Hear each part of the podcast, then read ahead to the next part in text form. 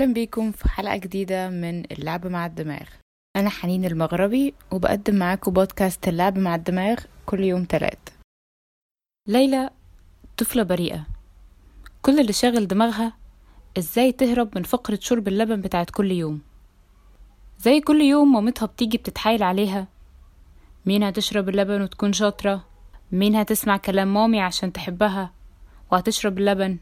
اللي ظاهر هنا إن الأم بتتعامل حلو مع بنتها.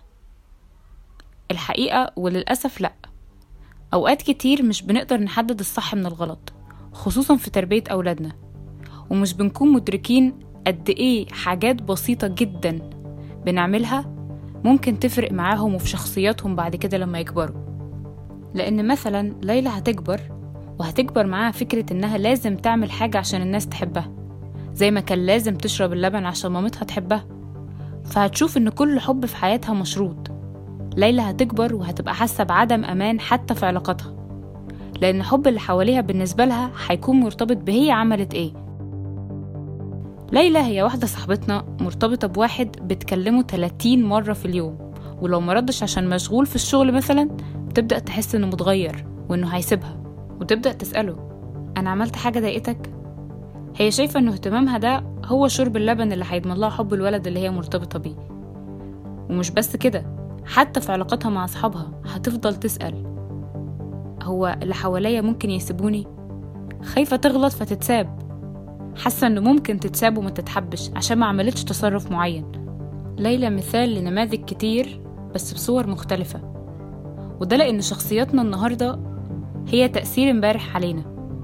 الطريقة اللي بنتربى بيها بتأثر علينا بشكل كبير جدا. وهي اللي بتشكل شخصياتنا. وعشان نفهم نفسنا دلوقتي لازم نرجع لزمان شوية والأمثلة على ده كتير. يعني من أشهر الجمل اللي بنسمعها الرجالة ما بتعيطش. جملة زي دي رغم إنها كلمتين بس لكن قد إيه هي مؤذية؟ وزيها زي ما الأهل يلاقوا ابنهم شقي فيقولوا له لا أنت لازم تكون هادي ومسالم وما تشتكيش وما تعملش شقاوة عشان تبقى ولد شاطر ومؤدب. وده مش صح. لأن ده بيتعدى على حقه إنه يغضب يعيط يزهق يعترض إنه يتحرك بشكل عشوائي أو إنه يعبر عن مشاعره حتى. نتيجة ده الطفل بيكبر وبيلاقي نفسه بيتقال عليه حاجة اسمها في علم النفس people pleaser أو الشخص اللي هو بيسعد الناس. يعني على قد ما هو شخص لطيف مش بيحب يزعل حد على قد ما بيكون شخص مش بيقول لأ. ما عندوش مشكلة في حاجة حتى لو هتيجي عليه. بيستحمل مضايقة أو إهانة عشان بس ما يزعلش حد حتى لو الناس دول هيجوا على حدوده. وفي سيناريو تاني ممكن نفس الولد ده يكبر ويلاقي نفسه جاف في المشاعر أو حتى مش قادر يعبر عنها مش قادر يعبر عن مشاعره سواء كانت حزن أو غضب أو قادر يعبر عنها بس بشكل غلط. كل دي احتمالات كتير نتيجة كلمتين صغيرين جدا بتقولهم الأم أو بيقولهم الأب لابنه وهم شايفين إن هم كده بيعملوا الصح وبيعلموه إزاي يكون راجل. بس الحقيقة إن ده بيأثر على شخصيته بعد كده. وخلينا نتخيل كده إن نفس الطفل ده قرر إنه مش هيسمع الكلام ولازم أتحرك وأتنطط براحتي. هنا بقى الأهل بيحاولوا يمنعوه بس بطريقة تانية زي مثلا أنت شقي كده غلط أنت مش بتفهم أنت مش شاطر. وهنا الولد بيفضل يسمع كلام عن نفسه وعن شخصيته من اللي حواليه. ومع الوقت بيصدق. أصل مش معقولة الناس دي كلها غلط. وهنا بتكون المشكلة عشان الولد فعلا هيبدأ يتعامل بالشكل ده. يخلص الموضوع على كده؟ لا إزاي؟ نفس الناس اللي كانت السبب في ده هيصدقوا إنه شخص مشاغب بطبعه وهو اللي غلطان وعايز يكون كده. فيزودوها عليه أكتر. عشان كده مش دايما لازم نصدق إن ده إحنا. برضو من ضمن الظواهر الغريبة والمؤذية هي فكرة بنسميها في علم النفس تبديل الكراسي. بمعنى إن الولد اللي كل دوره في الأسرة إنه ابن بدون أي مقدمات يبدأ ياخد دور الأب من غير أي تأهيل لكده.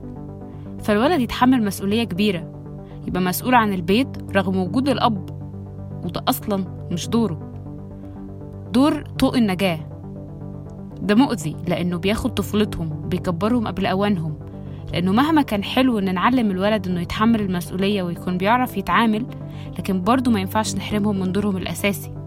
ما ينفعش أب يبقى بيخلف عياله عشان يشيلوا عنه الشغل قبل أوانهم. الموضوع مقبول بس في وقته. لما يكبروا أكيد هيشيلوا عنك. بس قبل كده لازم تكمل دورك لآخره لأن تأثير تبديل الكراسي هيخلي الولد ده يكبر وفي جزء منه ناقص. طفولته اللي اتاخدت منه دي ممكن تخليه يتصرف بطريقة مش مناسبة في مواقف معينة. ممكن يكون موقف جد جدا بس هو يقرر يهزر وده ممكن يأثر بشكل سلبي على الموقف ولكن هو هيحن الأيام كان المفروض يضحك ويلعب فيها براحته. أيام كان حر فيها وقراراته مش بتأثر على حد غيره. عشان كده لما كل ده هو بيتحرم منه وارد جدا يحاول يكمله لما يكبر وده ممكن يكون مش مناسب للوضع اللي هو فيه ويضره. الأمثلة على المواقف اللي زي دي كتير. بس اللي عايزة أقوله إن كل دي نماذج موجودة في حياتي وفي حياتك. يمكن يكون أنت أصلا. وعشان نعرف نتعامل مع نفسنا لازم نفهمها كويس. ونعرف السبب اللي وصلنا إننا نكون إحنا بصورتنا دي. عشان كده لازم نخلي بالنا وإحنا بنتعامل مع أي طفل إن أي تصرف بسيط ممكن يأثر عليه تأثير كبير ويكون عامل من العوامل اللي بتشكل شخصيته. لازم نعرف إن أنا دلوقتي نتيجة امبارح وأنا بكرة نتيجة النهاردة.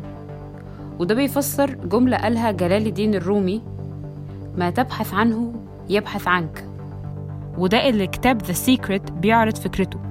وبرضه زي ما مصطفى محمود قال أنك لا تقابل إلا نفسك في طريق القدر.